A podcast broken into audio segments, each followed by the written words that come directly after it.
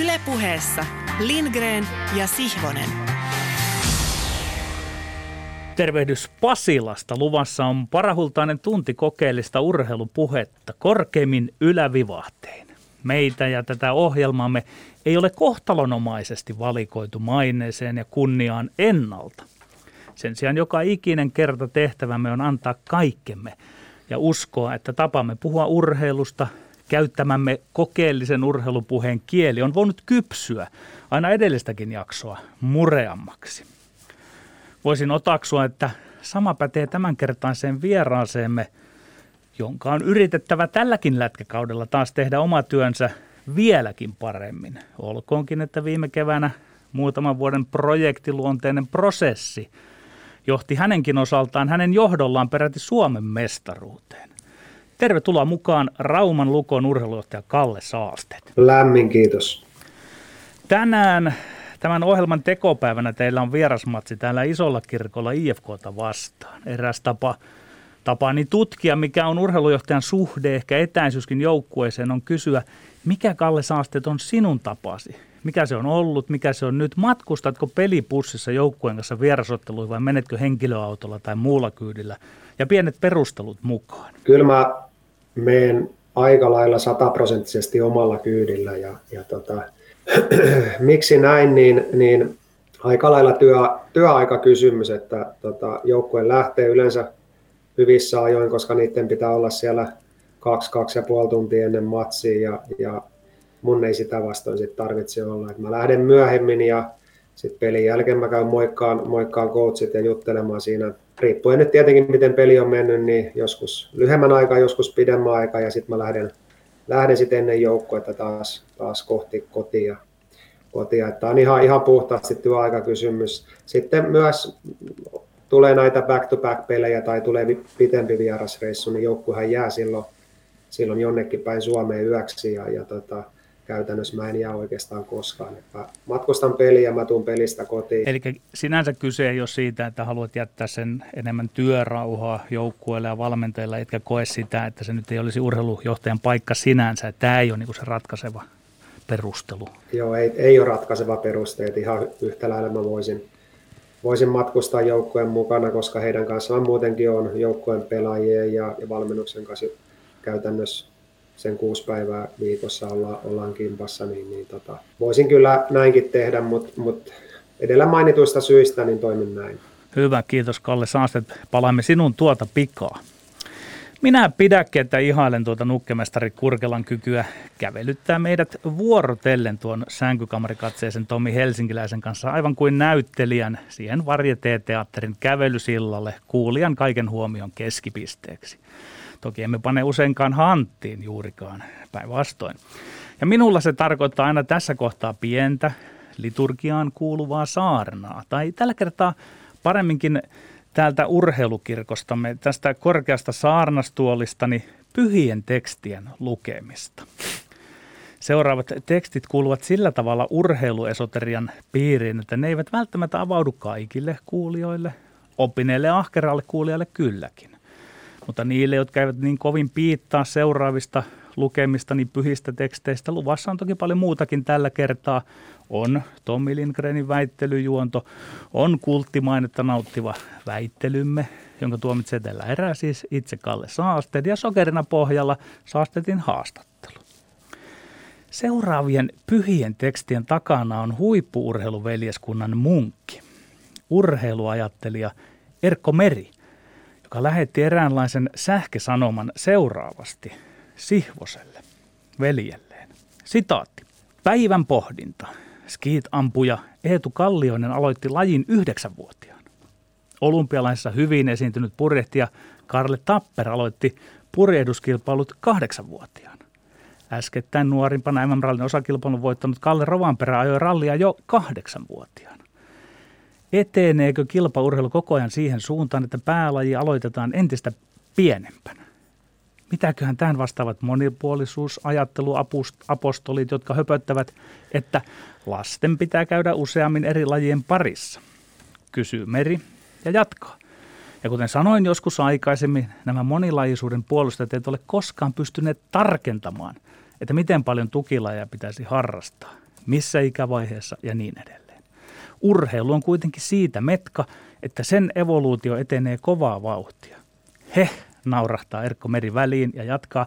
Suomalaisen naiskolfin ykkösnimi Matilda Castreen otti golfmailan ensimmäisen kerran käteen jo kolmevuotiaana. Niin, ja kouluratsastaja Henri Ruoste aloitti oman lajinsa jo pikkupoikana. Näin siis pyhä urheilumies Erkko Meri. Ja löydän vielä ennen kuin siirrän suunvuoron tuohon parin metrin päähän itsestäni, täältä arkistojeni kätköistä, tuolta korkeuksista, pilvestä, tekstin, jossa pyhämies Meri viittaa koulukuntamme suurmestariin, primus inter pares, Kyösti Lampiseen. Jälleen sitaatti. Mestari Kyösti Lampinen puhui jo vuosia siitä, että huippuurheilun kaava menee niin, että, nyt kynäpaperille, lapsi rakastuu yhteen lajiin ja tämä rakastuminen antaa itseluottamusta ja energiaa kokeilla silloin tällöin päälajin valtavien treenimäärien päälle muita lajeja. Aamen. Hups. Pyydän anteeksi, jos minulla rupesi jo sylki vuotamaan. Kuuluukohan se äänestä, niin kun tuota pilvestä satanutta mannaa sain maistella kerkeällä kielelläni. Vaan minkä mahdan, nukkemestari vetää narusta, pääni kääntyy, kas näin, valokeila kääntyy, sillä mehän olemme jo kahdeksatta vuotta yhtä porukassa, jossa me olemme. Lindgren. Ja Sihvonen. Näin on. Onkohan ihan sattumaa, että löysit itsesi pilvestä eh, tällä viikolla, kun kovasti kannabiksen laillistamiskeskustelu on vallannut tilaa mediassa. Löydän itseni pilvestä, niinkö se oli, miten sanoit. Tota, ja etkä pane hanttiin keskipisteenä olemiselle, se on myöskin kiva kuulla. Miten olen, itse? Olen arvioinut meistä molemmista sen, että me emme pane hanttiin keskipisteenä olemiselle. Hyvä. Kenties tämä on meidän, meidän tota, yhdistävä luonteenpiirre, ainakin yksi niistä. Ja nämä monipuolisuusapostolit, joista puhuit, niin ehkä, tai ihan vaan tutkijat, Ehkä he, Petteri, ajattelevat mahdollisimman laajaa liikunnan tuottamaa hyvinvointia, eivätkä välttämättä ensisijaisesti just sitä pienen pientä vähemmistöä, joka päätyy huippurheilijoiksi, mutta tähän keskusteluun me emme todellakaan sukella nyt, koska se ei ole meidän aiheenamme. Öm, Pieni pohdinta urheilukulttuurista, urheilukulttuurin muuttumisesta. Itse mietin, että mistä sen voi havaita, että urheilukulttuuri vähitellen muuttuu. Olemme 2020-luvulla ja maailma muuttuu ympärillä koko ajan. No esimerkiksi sen voi tietää siitä, että Suomen jalkapallon A-maajoukkueen maalilla vasta pari viikkoa sitten Walesia vastaan pelannut Karl-Johan Eriksson, Alsvenskanin ammattilainen Ruotsissa, otti Twitterissä kantaa kannattajien homofobisia huutoja vastaan. Toteaa, että rakastaa kannattajien tuomaa tunnelmaa, katsomoista tulevaa tunnelmaa futismatsissa, mutta ei mitenkään tajua, että ihmiset vielä 2020-luvulla ajattelevat, että olisi jotenkin ok käyttää seksuaalista suuntautumista vastustajajoukkueen pelaajien tai kannattajien halventamiseen. 2020 tiedämme ja pystymme parempaan ihmiset, oli Ruotsin Allsvenskanissa pelaavan Kaljuhan Saku Erikssonin viesti på svenska ruotsalaisille futisfaneille. Vi vet och kan bättre. Mutta ihan yhtä lailla tämän viestin sopisi menemään jakeluun, menevän jakeluun myöskin suomalaisille urheilun ystäville, suomalaisille futiskannattajille. On vähän masentavaa ajatella, miten monelle meistä esimerkiksi 80-90-luvuilla koulut käyneille nämä välituntien homohuutelut ja muut oli ihan täysin arkipäivää ja vaikkei niitä olisi itse edes erityisemmin viljellyt, niin ei niihin myöskään tullut taatusti kauheasti puututtua. 20-luvun urheilukatsomo ei saisi olla 90-luvun yläasteen välitunti me pystytään parempaan. Aika hyvä. Siitäkin tietää urheilukulttuuri muuttuvan, että amerikkalaisen jalkapallon ammattilais- ammattilaisliiga NFL, kun käynnistyi tässä viime viikonloppuna, niin tämmöinen televisioinstituutio nimeltä Monday Night Football, liigan tunnetuimpia TV-tuotteita, omisti pitkän insertin käsitelläkseen kahden illan ottelussa pelaavan pelaajan huume- ja alkoholiaddiktiota. Las Vegas Raidersin Max Crosby ja Darren Waller kertoivat siinä insertissä avoimesti käymänsä AA-kokouksissa, totesivat keskinäisestä kamppailustaan addiktiota vastaan. If we make it, I make it. Jos me selviämme, minä selviän. Ensin me, sitten minä. Ja tämä ei tietenkään ole urheilussa mitään uutta ajattelua joukkueissa tai missään ihmisyhteisöissä, joissa yksilön tarpeet tulevat vasta kollektiivin edun jälkeen, yhteisen edun jälkeen. Ja vasta kun kollektiivisesti ihmiset myöskin voivat hyvin, niin silloin todennäköisesti myöskin yksilöt voivat hyvin. Tämä hyvinvoivan urheilijan ajatus kertoo mun mielestä myöskin 2020-luvulla urheilukulttuurin muutoksesta. Las Vegas Raidersissa pelaa muuten myös nuori mies nimeltä Carl Nassib, josta tuli viime kesänä yksi harvoista Yhdysvaltojen isojen ammattilaisliigojen pelaajista, joka on kertonut julkisesti olevansa homoseksuaali. Ja saman teki pian Nassibin jälkeen Lätkän puolelta Nashville Predatorsin sopimuspelaaja kolmannen kierroksen varaus Luke Prokop. Ähm, Suomessa aika iso osa näistä tulostuloista on ollut urheilijoiden aktiiviuran, jota on niin urheilijoiden aktiiviuran aikana nähty, niin ne on nähty nimenomaan yksilölajeissa. Uimari Ari-Pekka Liukkonen, kolmilyökkäjä Senni Salminen, nyrkkeli Elina Gustafsson esimerkkeinä. Liikakiekon puolella jo uransa päättänyt Janne Puhakka uskalsi myös hienossa Helsingin Sanomien artikkelissa taannoin kertoa omasta homoseksuaalisuudestaan, mutta nimenomaan miesten pallopeleissä ei meillä tai juuri muuallakaan Euroopassa, maailmalla edelleenkään tiedetä kuin ihan pieni kourallinen, useimmiten jo uransa päättäneitä urheilijoita, jotka ovat uskaltaneet tulla ulos. Ja nimenomaan uskaltaneet. Koska vaikka kuinka moni ajattelisi, että se että mitä se nyt kenellekään kuuluu, kuka pelaajista on hetero ja kuka homo, niin totuus on se, että ainakin julkisesti lajien kulttuuri on edelleen sellainen, jossa vain seksuaalivähemmistöjen edustajat joutuu ehkä peittämään, pitämään piilossa, välttelemään jotain osaa itsestään, miettimään, uskaltaako. Ja tähän toivoisin muutosta. Toivottavasti se päivä ei ole kaukana, kun veikkausliigafutaajat tai liikakiekkoilijat tai korisliigan miehet voi täysin avoimesti puhua vaikka miesystävistään, eikä siinä ole mitään ihmeellistä kenenkään mielestä. On nimittäin varmaa, että sitten kun voidaan olla avoimesti omia itseämme kaikki, niin silloin myöskin urheilijat voivat paremmin. Ja ehkä me muut voidaan ottaa mallia nimenomaan Janne Puhakan, entisen bluespelaajan seurakaverista ja joukkueensa silloisesta kapteenista Kim Hirsovitsista, nykyisestä Kiekko Espoon valmentajasta, urheilutoimijohtajasta, joka, joka sai kuulla Janne Puhakan seurustelevan miehen kanssa automatkalla ja vastasi tähän makeeta, onnea, makeeta onnea. Se on niin yksinkertaista. Makeeta ja onnea myös meille, Petteri. Me ollaan täällä omien epävirallisten, mutta hyvin luotettavien laskelmien perusteella yhdessä studiossa näissä ohjelmahommissa jo 299 kertaa näin Juha Jokislaisittain lausuttuna. Makeeta ja onnea etenkin ensi viikolla, kun menee 300 rikki. Ja makeeta, onnea nyt, sillä seuraavaksi saadaan väitellä. Ja sinäkö vedät sitä pystysuntaa ja minä rytmitän, niin kuin Saku-Pekka Sundelin sanoi, vai niin, miten se meni? Tässä on ollut vaihtelevia tulkintoja siitä, että mikä meidän pelityyli niin, on. Että sinä kumpi et olisi vetää, ihan pystysuunnan väittelijä. Kumpi vetää väittely, no niin. väittelyn viivelähtöjä ja kumpi, kumpi trappia ja niin edespäin. Ootas, kun mä istun nyt oikein Meillä on ainakin asiantunteva tuomari siihen, jossa haluat ruveta näitä tota, kiekkoanalogioita viljelemään tässä meidän väittelytyyleihin. No niin, meillä on luvassa siis futiksen M-kisojen uudistussuunnitelmia, judoa ja maailmanpolitiikkaa sekä poikia vastaan pelaavia naiskiekkoilijoita. Öö, Petteri, oot valmis? Annetaan mennä. Loistavaa. Ensimmäinen kysymys. Kansainvälinen jalkapalloliitto FIFA ajaa voimakkaasti uudistusta jalkapallon MM-kisojen pelaamisesta joka toinen vuosi nykyisen joka neljännen sijaan. Hanketta puoltavat muun muassa FIFAn kehitysjohtaja, valmentajalegenda Arsen Wenger sekä monet tunnetut ex-pelaajat. Olisiko futiksen MM-turnauksen pelaamisessa kahden vuoden välein ideaa, kyllä vai ei? Kyllä, M-futista voisi pelata joka toinen vuosi. Toki tämäkin on hankala. Pitkään mä oon miettinyt, mitä mieltä mä oon tästä. Mä otin itseni tukasta kiinni ja sanoin, että päätä jo Petteri. Rahan takia, jos tämä yksin tehdään, vastustaisin. Pelaajien ottelumäärien liikaa lisääntyessä vastustaisin. Sitten mä tutkin asiaa.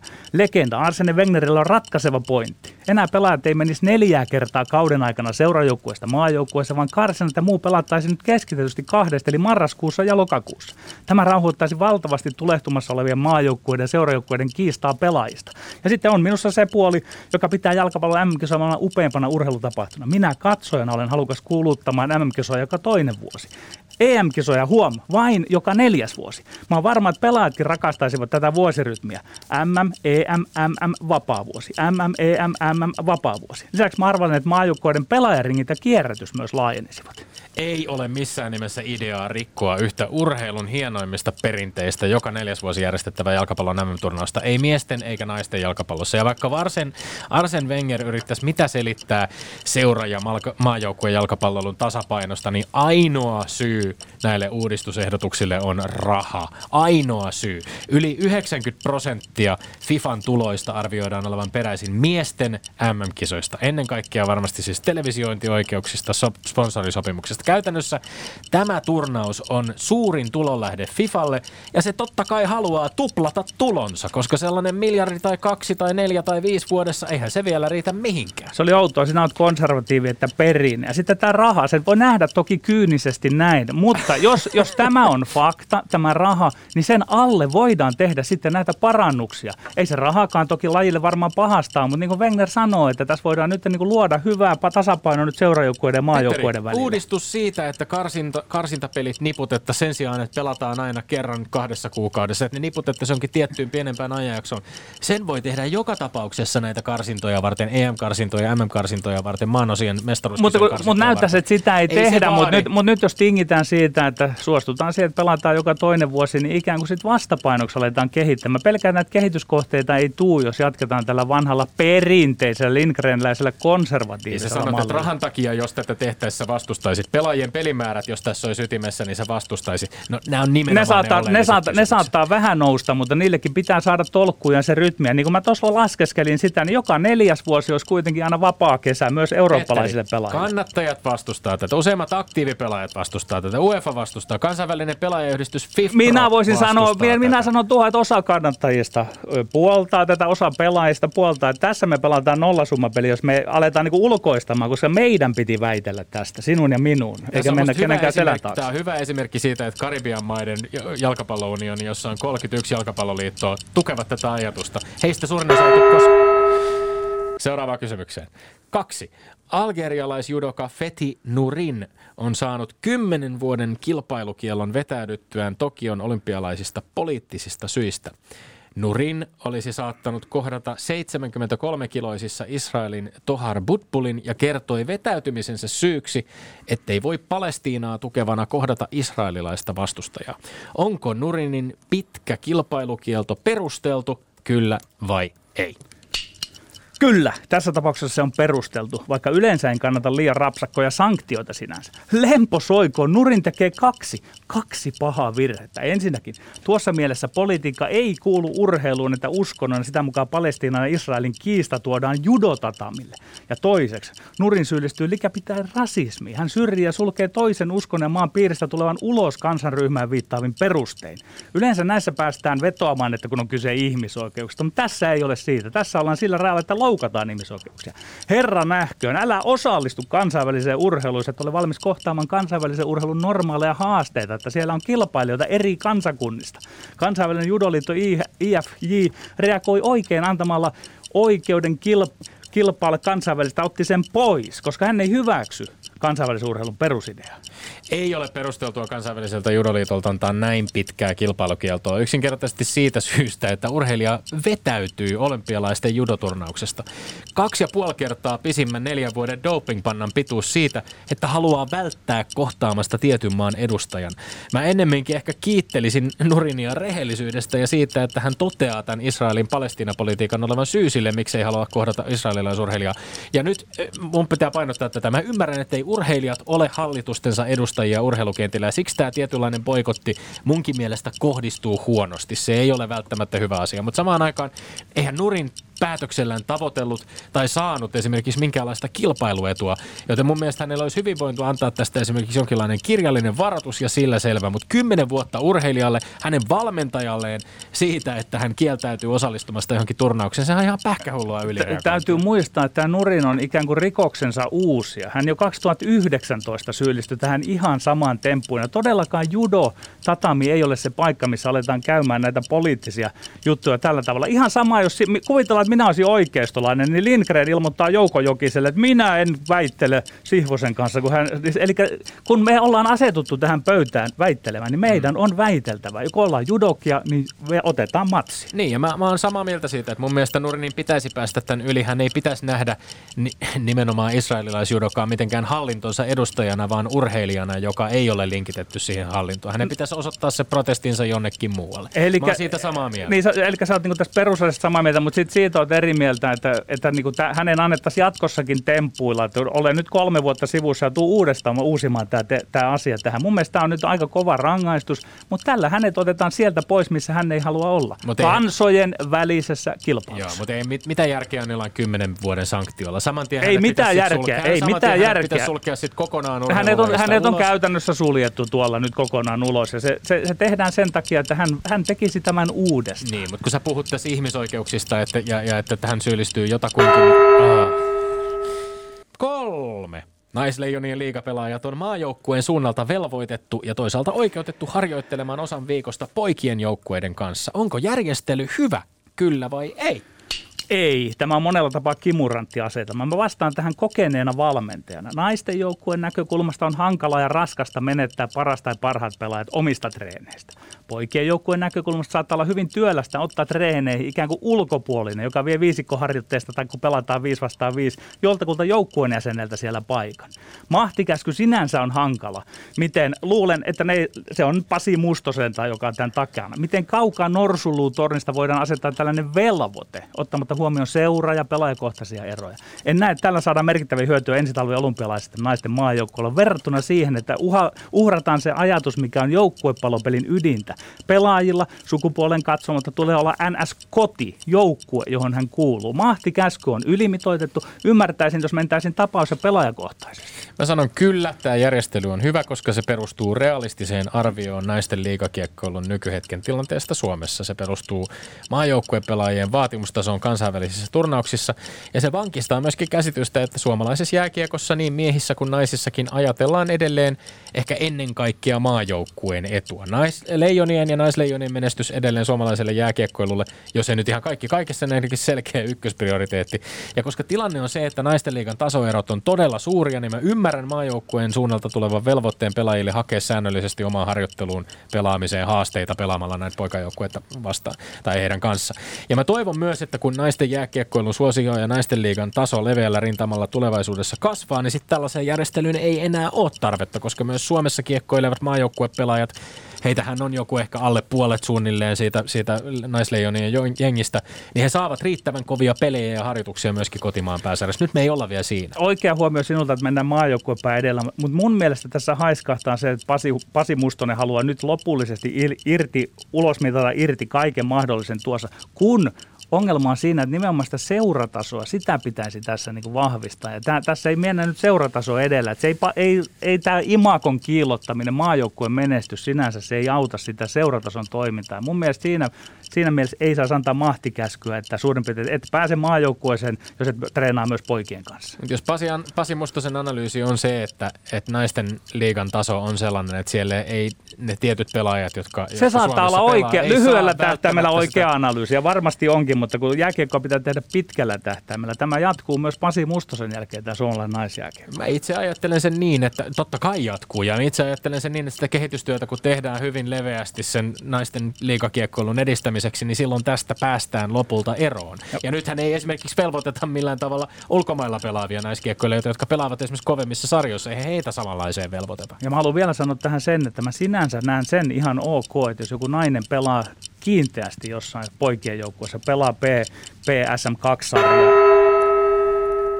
No niin, tuomari viittaa äh, tämän päivän lähetyksessä kantaa siis harteillaan Kalle Saastet tai onko se nyt sitten Zebra-paitaa, miten halutaankin. Ja nyt olisi aika ottaa sitten ohjat käsiin tässä ei ole muita sääntöjä kuin, että tasapeliä ei voi tulla, eli jonkinlainen voittomaalikilpailu sitten lopulta kuitenkin tarvitaan, jos, jos tilanne tuntuu olevan tasan, ja, ja tietysti kuulijat kiittävät, jos jotenkin jännitystä pystyy vähän panttaamaan ja säilyttämään. No niin, kiitos, kiitos vaan, ja, ja kiitos tota, hyvistä, hyvästä juttutuokiosta ja hyvistä perusteluista kyseisiin, kyseisiin aiheihin, aiheisiin, ja tota, ensimmäinen kysymys oli tämä, tämä futishomma sitten, että olisiko näitä MM-kisoja syytä pitää useammin kuin neljän vuoden välein ja, ja kyllä perustelut, kun kuulin teiltä, niin, niin, niin mun on lähdettävä, lähdettävä kyllä herra Lindgrenin kelkkaan tässä ensimmäisessä kysymyksessä, että tota, mun, mun mielestä myös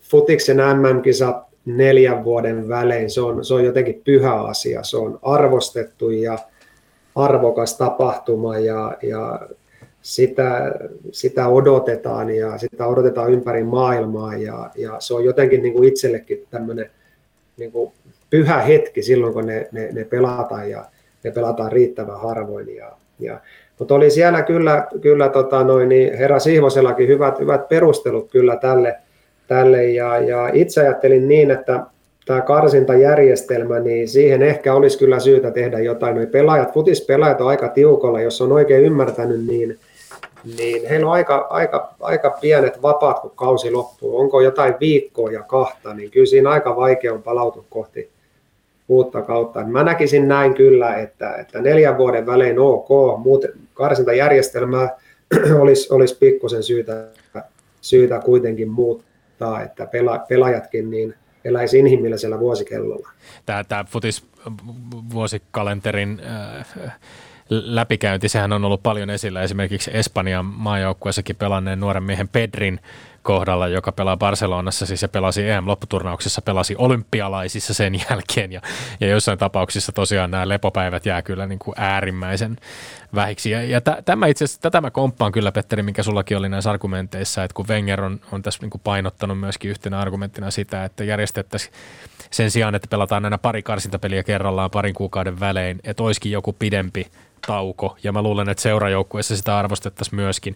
Ja yksi aika mielenkiintoinen kulma siihen olisi, että on myöskin se, että se todennäköisesti eh, itse kehittäisi, edistäisi maajoukkueen, eh, niin kuin maajoukkueiden peliä, siis sitä pelillistä kehittämistä, jos heillä olisikin semmoinen tietty, että he tälleen ripotellen kokoontuneena aina vaan. Että kyllä se varmaan niin kuin auttaisi myöskin valmennusta ja, ja sitä joukkuepeliä. Joo, on se näin. Ja kyllä mä tietysti myös näen sen, että futis selvästi koetaan konstina tehdä valtavasti rahaa ja se, se mm. riski tuossa on koko ajan olemassa. Sitten kun Jürgen Klopp sanoi, hän oli laskenut vähän minuakin lyhyemmällä matematiikalla, että sitten jos pelataan niin kuin joka toinen vuosi, niin hän oli ajatellut, että sitten EM-kisatkin pelattaisiin joka toinen vuosi. Sitten mä ajattelin, että nyt tätä on niin kuin mahdoton Tässä on, joo, kääntää näin, mutta hän oli vähän laskenut väärin. Kyllä siinäkin tuli se yksi vuosi, mutta on se totta, niin kuin Kalle Saastet sanoi, että – jos ajatellaan vertaan lätkän MM-kisoihin, niin onhan siinä pieni inflaatiomaku, mm. kun, ne, kun ne vedetään jatkuvasti ja koko ajan. Joo. Joo, ja sitten saisin päättää, niin Lätkän MM-kisat olisi joka toinen vuosi. Joo. Se voisi olla järkevä ja hyvä, hyvä uudistus. Tästä tota, yksi huomio pitää vielä todeta. New York Timesin futistoimittaja Tarik Panja nosti esiin sellaisen asian, että, että kun tätä strategiaa on mietitty, ja monet ihmettelee ehkä sitäkin, että miten tämmöinen, niin kuin, tämmöinen klassinen äh, niin kuin futisvalmentaja Arsen Wenger, todellinen futisromantikko, joka jollain lailla ajattelee, että hänkin arvostaisi tätä kerran neljässä vuodessa järjestettävän turnauksen ajatusta, niin miten hänet on saatu tämän veturiksi. Entisiä pelaajia on paljon saatu tämän veturiksi, mutta on myöskin tällaisia kans, niin kuin kansainvälisesti isoja lajiliittojen konklaaveja, ja ne on nyt itse asiassa Karibialta nimenomaan, Karibia, tämä, tämä jää nyt kesken siinä omassa väittelysuorituksessa, mutta Karibian alueen tämmöinen jalkapalloliitto, jos on 31 kansallista jalkapalloliittoa, niin olivat nyt ilmaisseet tukevansa tätä ajatusta joka toisen toisen vuoden MM-kisoista, ja suurin osa näistä maista ei tule pelaamaan MM-kisoissa, mutta he kaikki hyötyvät siitä rahasta, jonka FIFA tienaa näillä kisoilla. Eli tämä on ehkä se kuitenkin se oleellinen asia tässä. Kyllä tämän kaiken jälkeen ei auta kuin hyväksyä tämä väittely tappio. 01. 01. Selvä. Sitten mentiin tähän, tähän naisleijoniin ja, ja tota noin. itsellekin erittäin, erittäin vaikea kysymys ja, ja, ja olen saanut valmentaa naisleijona pelaajia, muun muassa Susanna Tapania Turun seudulla useamman, useamman vuoden aamuharjoituksissa ja, ja tota, nähnyt sitä Susannan arkea ja, ja nähnyt myös sitä, sitä arjen hankaluutta, että, että missä, missä harjoittelee iltapäivät ja, ja, ja missä pelaa iltapäivät ja, ja näin poispäin. Ja, ja tota, Petteri Sihmonen, ansiokas kiekkomies, niin, niin mun tarvii sanoa, että sulla oli, saat asian jäljillä ja mä allekirjoitan allekirjoitan hyvin vahvasti tuon, mitä sä sanoit, mutta kaikesta huolimatta, herra Lindgren, sinun, sinun äh, argumentit ja perustelut tässä vastaa aivan täydellisesti omaa ajatustani. Ja näin ollen tässä kohtaa tilanne, tilanne on 2-0. Olen, olen pahoillani Petteri. Ei, ei tarvitse olla pahoilla. Tämä, tämä, tämä asia on pitkälti näin, että niin kuin, niin kuin Lindgren tässä hienosti totesi, että jos me ollaan ihan rehellisiä ajatellaan Suomen, Suomen naisliikan tasoa, niin ollaksemme rehellisiä, niin se ei kovin häppöinen ole. Ja silloin kun me puhutaan Suomessa pelaavista maajoukkuepelaajista ja me valmistaudutaan vaikka olympialaisiin, niin ei he sitä harjoitusvastetta saa siellä omissa kotimaisissa seuroissaan. Vaikkakin olen, olen Petterin kanssa täysin samaa mieltä siitä, että, että aina kun he on sieltä pois, niin, niin millainen harjoitustapahtuma silloin kyseisellä joukkueella on. Siksi tämä onkin niin vaikea asia.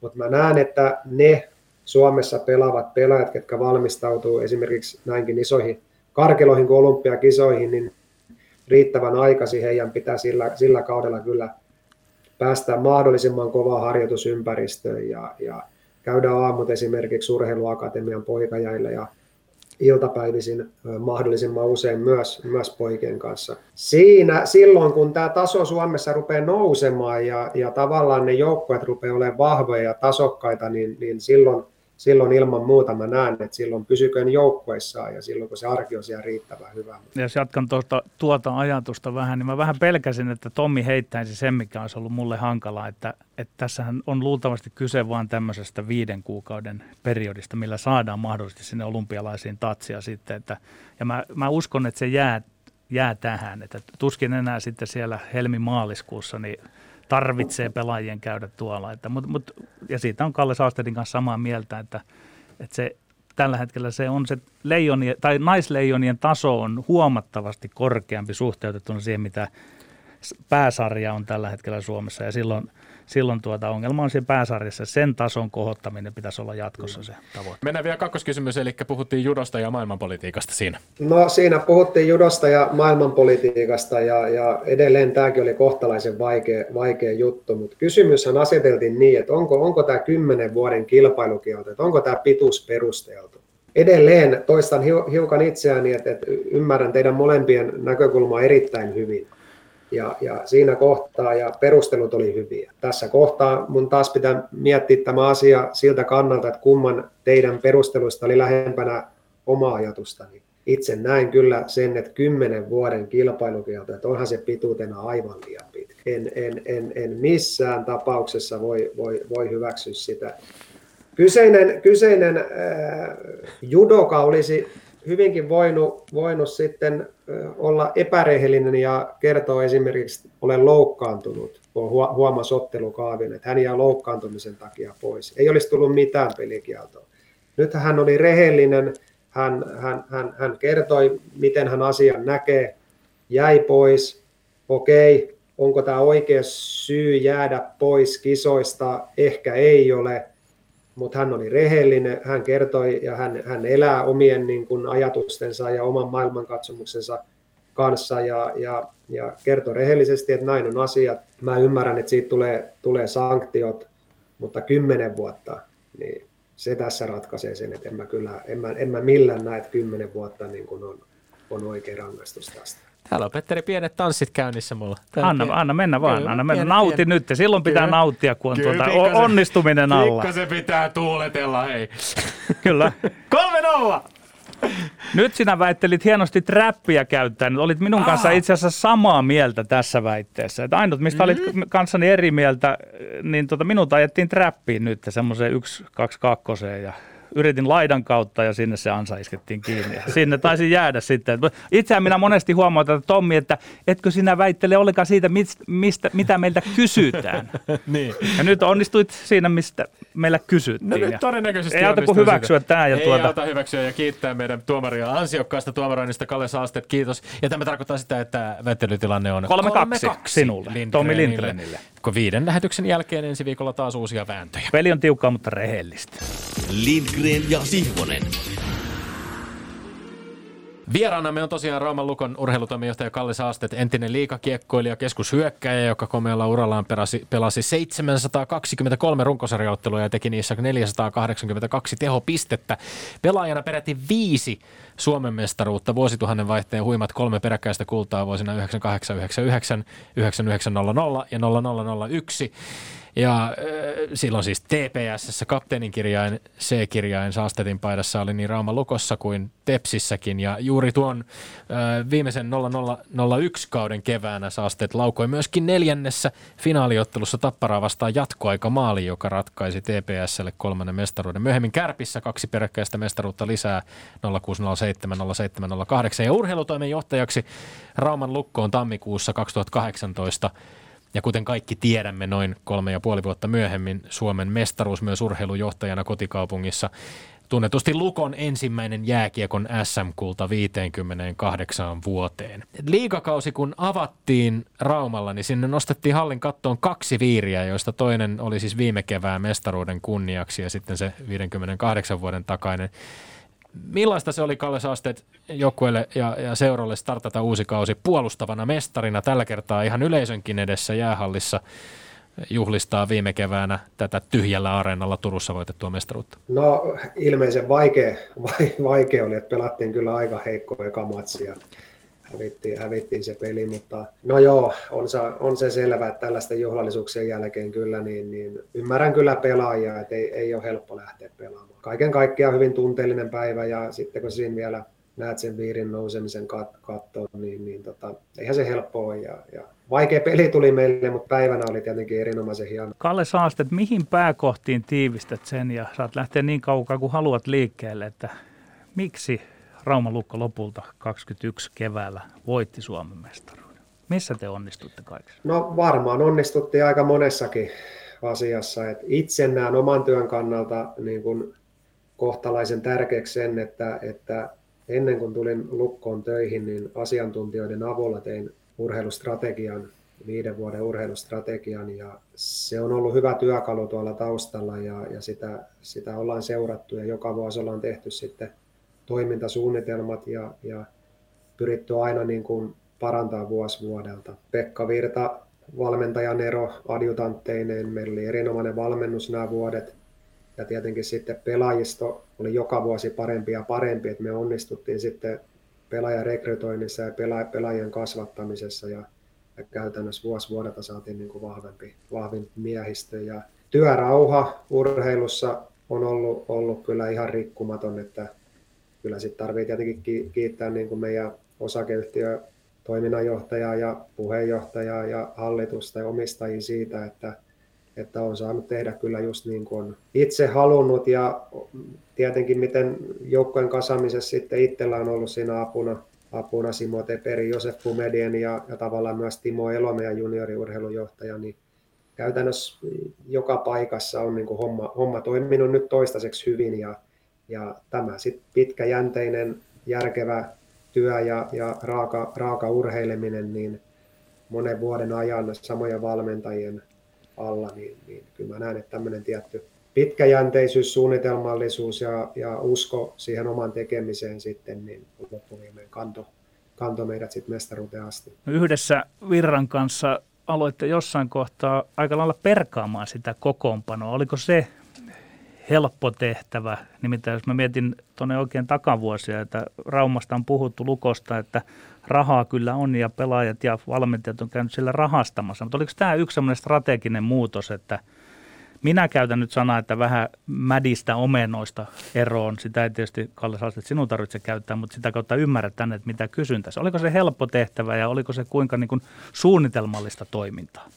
Ensinnäkin mun mielestä se ensimmäinen joukkue, mikä oli, oli, oli sitten mun käsissä, niin sehän ei ollut vielä kuin osilta itse rakentamaan. Ja, ja mä, mä, olin sitä mieltä, että meillä on pikkusen keski aika, aika korkea ja, ja olin sitä mieltä, että meidän pitää ensinnäkin nuorentaa sitä joukkuetta ja, ja sitten meidän pitää myös saada se joukkue sen näköiseksi, että se kestää sen kovan arjen ja sitten siellä pitää olla taitoa ja, ja, ja, ja vauhtia riittävästi. Ja sitten pala palalta käytännössä niin kuin hankinta hankinnalta ja, ja sitten juniorityön niin kuin parannuksen kautta, niin, niin siitähän sitten lähtee yksi pelaaja kerrallaan ja, ja loppuviimein sitten niin jo kausi 19-20, toinen, toinen kausi sitten, niin meillä oli jo erittäin hyvä joukkue kasassa ja, ja uskallan väittää, että varmaan oltaisiin ainakin lähellä mestaruutta oltu, jos oltaisiin se kausi saatu, saatu pelattua, pelattua loppuun, mutta aina, aina päätös kerrallaan.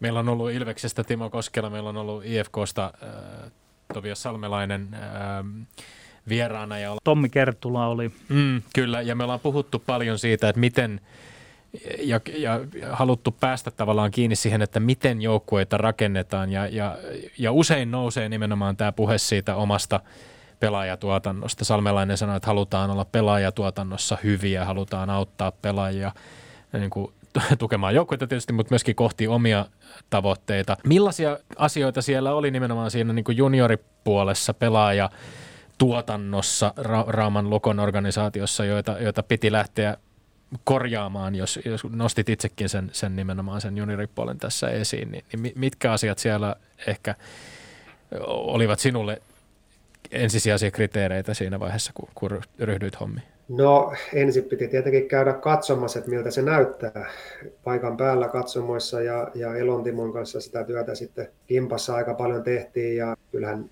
jos ihan rehellisiä ollaan, niin me harjoiteltiin aivan liian vähän ensinnäkin. Sitten myöskään välttämättä ne yksittäisten harjoitteiden laatu ei ollut myöskään välttämättä ihan, ihan parasta alueakkaa. Kyllä meidän piti molempia lähteä aika, aika vahvasti sitten muuttamaan ja, ja tota, muutoshan vie sitten tietenkin aikaa ja kun sitä lähdetään tekemään niin kuin ihan ruohonjuuritasolta, niin, niin nyt ensimmäistä kertaa me selkeästi ehkä nähdään, nähdään sitä, että meillä on jo C-junnut rupeaa olemaan niin kuin vahvasti raumalainen joukkue ensinnäkin tai meidän sateenvarjoseuroista tulleita pelaajia 90 prosenttisesti ja, ja tota, myöskin aika hyvä joukkue, että on tehnyt nyt hyvää työtä ja B-juniorissakin omavaraisuus rupeaa olemaan siellä 70 prosentin paikkeilla. a vielä, vaikka viime vuonna voitettiinkin, mikä oli äärettömän hieno asia, niin, niin siellähän meidän omavaraisuus on vielä tosi heikko. Se vie, se vie aikaa se, että kun sä rupeat tekemään asioita ehkä paremmin, niin, niin niin junnupuolella ne tulokset sitten kuitenkin näkyy, näkyy sitten pitkällä viiveellä. Niin se jäi ehkä vähän jopa tämä A-juniorin Suomen mestaruus ehkä suurelta yleisöltä osittain tämän liigamestaruuden varjoon, mutta tosiaan siis huikea saavutus molemmissa. Suomen mestaruus Rauman Lukolle viime keväänä. No tästä tuli nyt näitä, näitä tavallaan keskeisiä asioita määrää ja laatua lisää. Totesit, että joukkuetta kasatessa nuoruutta, taitoa, vauhtia. Monenlaisia asioita kuitenkin sitten tapahtui sen mestaruus, mestaruuskauden aikana ja, ja Lukollahan oli tavallaan kahtena vuonna, se edellisenä vuonna oli jo se mestaruusjuna puksutti aika, aika vankasti, mutta sitten kausi, kausi katkesi koronan takia kesken. Viime vuonna, sitten se täyttymys lopulta tuli kauden, kauden päätteeksi, mutta siinä oli iso osa myöskin tätä tarinaa. Oli meilläkin mestaruuden jälkeen vierailleen päävalmentaja Pekka Virran tietysti dramaattinen sairastuminen koronaan ja teho-osastolle joutuminen ja poissa pelistä pitkään apuvalmentajat joutuvat ottaa vastuuta. Miten sä itse urheilutoimenjohtajana koit sen periodin ja millainen vaikutus sillä oli ensinnäkin sinun työhösi, mutta millainen vaikutus sillä, sillä oli ehkä joukkueeseen myös? Olihan se tietenkin vaikea, vaikeaa aikaa sinällään, että, että kun ei taa pelkästään lätkää ja jääkiekkoa ja, ja työtä, että pitää nyt muistaa, että mä oon Pekan tuntenut jo aika pitkään, että että ollaanhan me kuitenkin sitten aika, aika hyviä kavereitakin jo omalla tavallaan keskenämme. Että vaikka töissä ollaankin työkavereita, niin, niin kun pitkään tekee, niin, niin, niin tota, siitä, siitä tulee aika läheinen suhde, niin henkilökohtaisella tasolla tietenkin se, että toinen joutuu teho-osastolle ja, ja, ja päiviä menee eikä, eikä oikein niin positiivisia asioita kuulu, niin on se vaikea vaikea tilanne ja, ja totta kai se kosketti myös meidän pelaajista. Meillä oli paljon pelaajia kuitenkin, jotka on ollut koko tämän neljän vuoden periodin, oli, oli Pekan mukana, niin, niin heitä, heitä varmasti niin kuin tosi paljon. Ja, ja meillä oli tapana, että me kerran viikkoon sitten pelaajien kanssa maanantai aamuna aloitettiin ja mä kerroin Pekan kuulumiset ja, ja missä mennään ja näin poispäin. Ja sitten kun tullaan, tullaan ihan tähän työhommaan, niin munhan piti tehdä päätös, että että mennäänkö me meidän apuvalmentajien kanssa vai, vai tota, ja, ja, ja, ja odotellaan sitten mahdollisesti, jos Pekka pystyy tulemaan, vai sitten, että vai hankitaanko jostain toinen, toinen pääkoutsi, ja, ja käytännössä siinähän olisi ollut sitä ainoa mahdollisuus mun mielestä ottaa sitten Marko Virtanen tuosta U20-joukkueesta nostaa siihen, mutta päätös oli mulla kuitenkin hyvin, hyvin selvä ja selkeä alusta lähtien, että, että me mennään meidän meidän noilla apukoutseilla Kaukosaarella ja, ja Hämäläisen Eepillä niin pitkään kunnes peksi sitten tulee ja jos ei peksi tule, niin, niin sitten me mennään näillä, näillä meidän, meidän kavereilla. Että tota, siihen on tietenkin monta syytä, miksi mä päätin näin, mutta mun mielestä tämä päätös oli kuitenkin se oli mun tekemä ja selkeä ja helppo päätös. Kalle Saastet, ennen kuin siirryt Rauma Luko urheilujohtajaksi, ehdit työskennellä peräti seitsemän vuotta Kerttulin urheilulukiossa Turun seudun urheiluakatemian jääkiekkorehtorina ja sitä kautta tavallaan aika lähellä myös Tepsiä. Ja mä ajattelin kysyä siitä finaalisarjasta vähän erikoista reittiä sen, että miltä sinusta tuntui, kun siellä arvatenkin TPSn puolellakin oli paljon pelaajia, joiden kanssa olit työskennellyt? Että oliko, oliko tämä, tuota, itse ajattelin niin, että joudut ajattelemaan, että onko tullut liian hyvää työtä tehtyä siellä Tepsissä, koska si, siinä oikeasti oli valtava määrä lahjakkuutta siinä Tepsin joukkueessa. Eli haluan myös tällä ilmaista sen, että olet silläkin puolella toiminut. Miltä se tuntui katsoa sellaista porukkaa jäällä, missä oli tuttuja molemmia puolia? No se tuntui äärettömän hyvältä, että käytännössä sikäli itselle unelmafinaali, että, että Tepsillä oli kuitenkin, niin kuin sanoit, niin monta sellaista pelaajaa, ketkä sitten on, on ollut omilla, omilla aamuharjoituksilla ja sitten, tota, sitten kuitenkin koulu, koulumaailmassa mä oon päässyt heitä sitten myöskin, myöskin auttaa ja, ja monta tuttua jätkää ja itse on tietenkin äärettömän iloinen siitä, että, pojat on mennyt edelleen eteenpäin ja niistä on tullut liikatason pelaajia ja osasta heistä tulee vielä NHL-tason pelaajia, että se tuntuu äärettömän hyvältä. Mikä siinä? Oma, oma joukkue vastaan sitten rakas naapuri, mistä on äärettömän lämpimät muistot ja, ja tota, paljon tuttuja pelaajia vastassa, niin kyllä se ainakin omasta mielestä oli viime kauden osalta se, se unelmafinaali. No joo, jotenkin näin sen ajattelin, että ehkä ajattelin, mutta mitäs ne vuodet siellä jääkiekkorehtorina sinulle opettivat? Miten sä tiivistäsit ne jääkiekkovuotesi? Opetit jääkiekkoa, jääkiekkoa. No, mitä itse opit? Mitä sait mukaasi sieltä? Sanotaan, että kyllä sieltä paljon oppia sai. Meidän, jos ajatellaan ihan meidän työhuone, niin siellä oli monen eri lajin superasiantuntijoita, monen lajin maajoukkojen valmennusta, niin kyllä mä mielestäni opin aika paljon urheilusta ja, ja harjoittelusta ja kaikesta mahdollisesta. Seitsemän vuotta siinä jakanut kuitenkin sitä aika monenkin asiantuntijan kanssa ajatuksia, että, että uskon, että hänen tietopankki kasvoi kasvo paljon. Ja, ja sitten tota, lät, lätkää ei voi osata liikaa, että sitten tässä työssä sai olla myös niin kuin paljon maajoukkueen, lätkän maajoukkueen coachien kanssa ja sit, sitten tota, tekemisissä ja, ja, ja noista nuoristakin oppi aika paljon. Oli kiva nähdä niin kuin erilaisia pelaajatyyppejä, on kuitenkin tosi erilaisia persoonia ne jätkät, niin on kivan ikäisiä. Mä tykkään olla tuon ylä, yläkouluikäisten ja lukioikäisten pelaajien kanssa. Et no kuitenkin niin, niin intoa täynnä ja, ja on niin kuin huippu, huippujuttu päästä auttaa sellaisia jätkiä, kenellä on niin kuin, tiiäks, hirveä himo mennä eteenpäin. Et se, on, se on maailman kivoin, kivoin asia valmentaa sellaista, että kukaan ei tee rahan takia tai jonkun väärän motiivin takia sitä sitä juttua, vaan niin kuin hirveä himo mennä eteenpäin ja, ja tulla aamulla aikaisin harjoittelemaan ja koko päivä viettää koulussa tai, tai lätkäkentillä, niin kyllä mä niin kuin nautin, nautin tosi paljon siitä ajasta.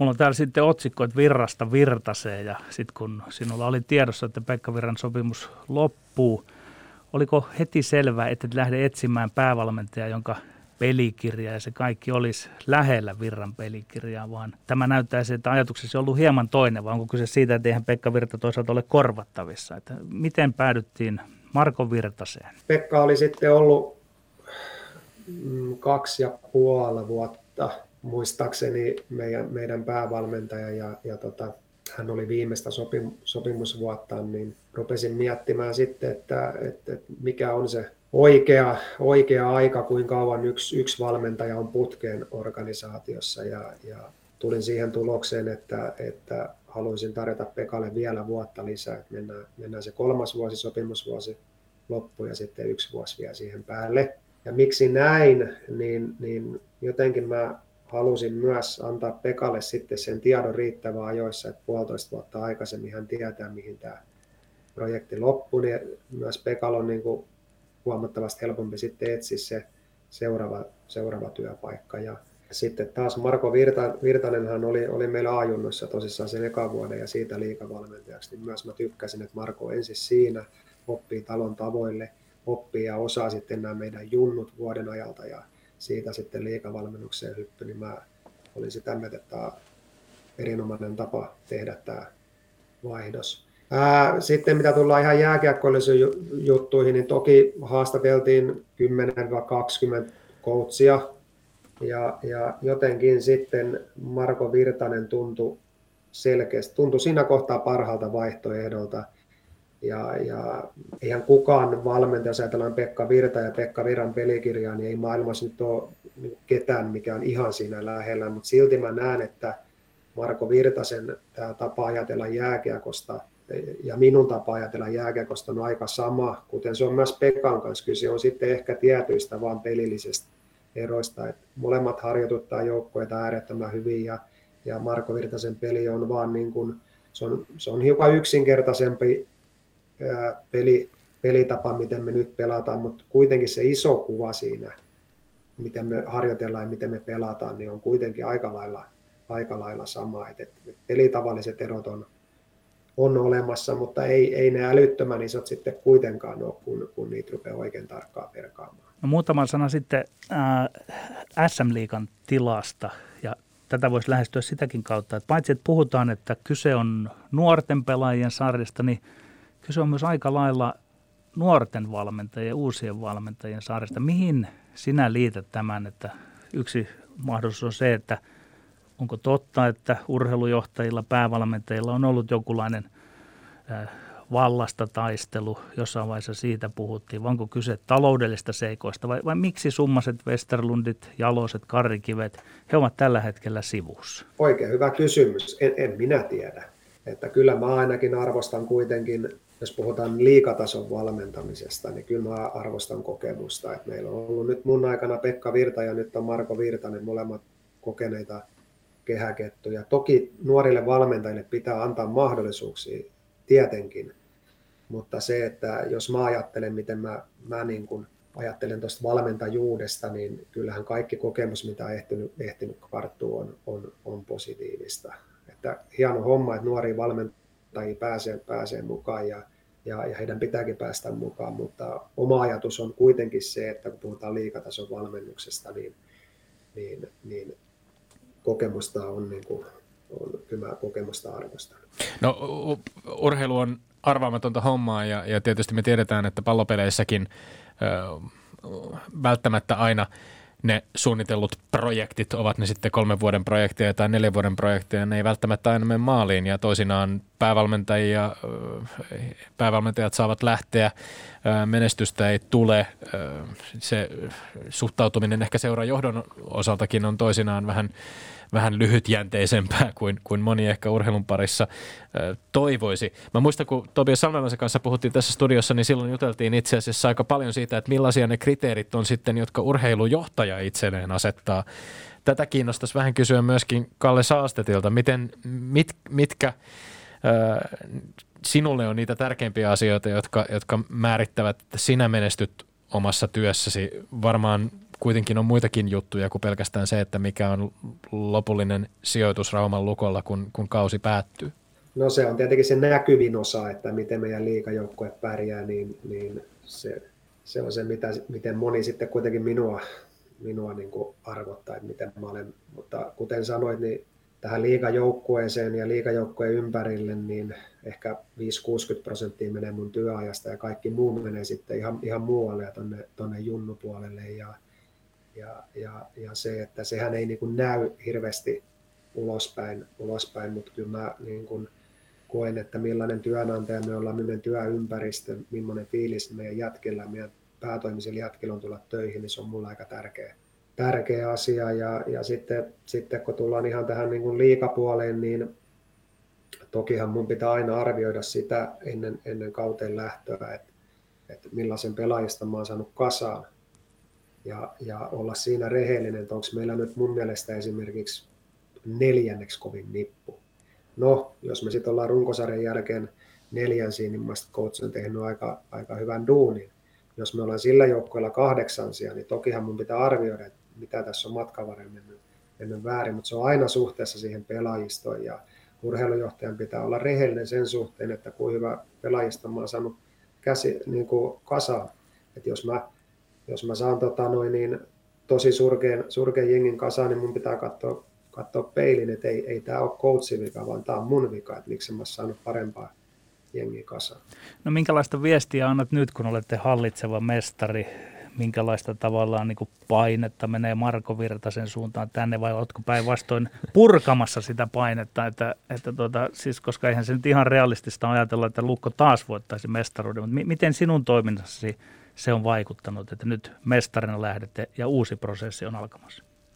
No en mä tiedä, onko se nyt itselle vaikuttanut niin hirveästi, mutta toki, toki sitten valmennuksen kanssa ollaan, ollaan juteltu asiasta ja, ja niin kuin sanoit, niin koittanut ainakin omalta osaltani vähentää sitä menestyspainetta, että et eihän se ole realismi, että tässä joka vuosi voitetaan, aina yritetään ja tänä vuonnakin yritetään kyllä ihan, ihan viimeiseen asti, mutta, mutta tota, ähm, meidän päänahka on nyt aika haluttu ja joka kerta kun me astutaan, astutaan tota kehiin, niin vastustaja haluaa halu, siellä aina pikku ekstra voittaa, voittaa hallitseva mestari, se, se kyllä tiedetään. Ja, ja tota, mä näen, meillä on kumminkin tavoitteena se, että me oltaisiin vuodesta toiseen siellä neljän viiden sakissa, koska jos sä oot vuodesta toiseen siellä, niin silloin on mahdollista ja realistista odottaa joskus myös sitä mestaruutta. Et, et se, mitä mä niin vähiten kaipaan, on se, että meillä poukkoillissa sijoitus, sijoitus siellä ykkösen ja 12 välillä, ja tuot toinen, ja sitten tuot yhdeksäs, ja sitten tuot neljäs, ja oot 12, niin, niin silloin, silloin mulla on kyllä tehty työmme huonosti. Että, että itse näen, että siellä, siellä kärkihaminoissa vuodesta toisen, niin se, se antaa mahdollisuuden myös sit pelata Eurooppa, Euroopan liikoja, ja se antaa myös meille mahdollisuuden sitten voittaa silloin tällöin jonkinnäköinen prenikkakin kaulaa kiittelit alussa Lukko-osakeyhtiötä, mutta heitän kevennykseksi elämän ja kuoleman kysymyksen tähän loppuun. Nimittäin, miten sitä on tultu toimeen sen kuuluisan raumalaisen toriparlamentin kanssa, jolla ilmeisesti kuitenkin se lopullinen valta siellä Raumalla taitaa olla? Joo, se, se on näin. Mä, mä en tiedä, onko tämä nolo vai, vai mitä tämä mutta mä en ole eläissäni käynyt toriparlamentissa kahvilla. Et mä kyllä tiedän, että siellä moni, moni kiekkoilija käy ja, ja, ja, tota, ja entinen toimitusjohtajakin kävi usein, mutta mä kyllä tunnen toriparlamentin jäseniä, mutta mä en ehkä ole se tyyppi, ketä sinne toriparlamenttiin menee kahvia juomaan. Sinä et juo siellä niin kutsuttuja pystökaffeja. en ole juonut nyt vähän aikaa. Kiitos, että tulit kuitenkin tähän lähetykseen kanssamme juttu silleen. Lämmin kiitos vielä kerran Kalle Saastet. Kiitos. Sitten Tommi Lindgrenin maineikkaat urheiluterveys. Kalle Rovanperä, 20 vuotta vielä pienen tovin, joka ajoi ylivoimaiseen voittoon Akropolis-rallissa Kreikassa ja on rallin MM-sarjassa neljäntenä vain pisteen Thierry Növelliä ja seitsemän Elvin Evansia perässä. Onnittelut ja terveiset nuorelle miehelle. Komeaa ajamista. Me olemme Lindgren ja Sihvonen. Pysykää tyylikkäänä ja pysykää terveinä. Kansi kiinni ja kuulemiin. Ylepuheessa Lindgren ja Sihvonen.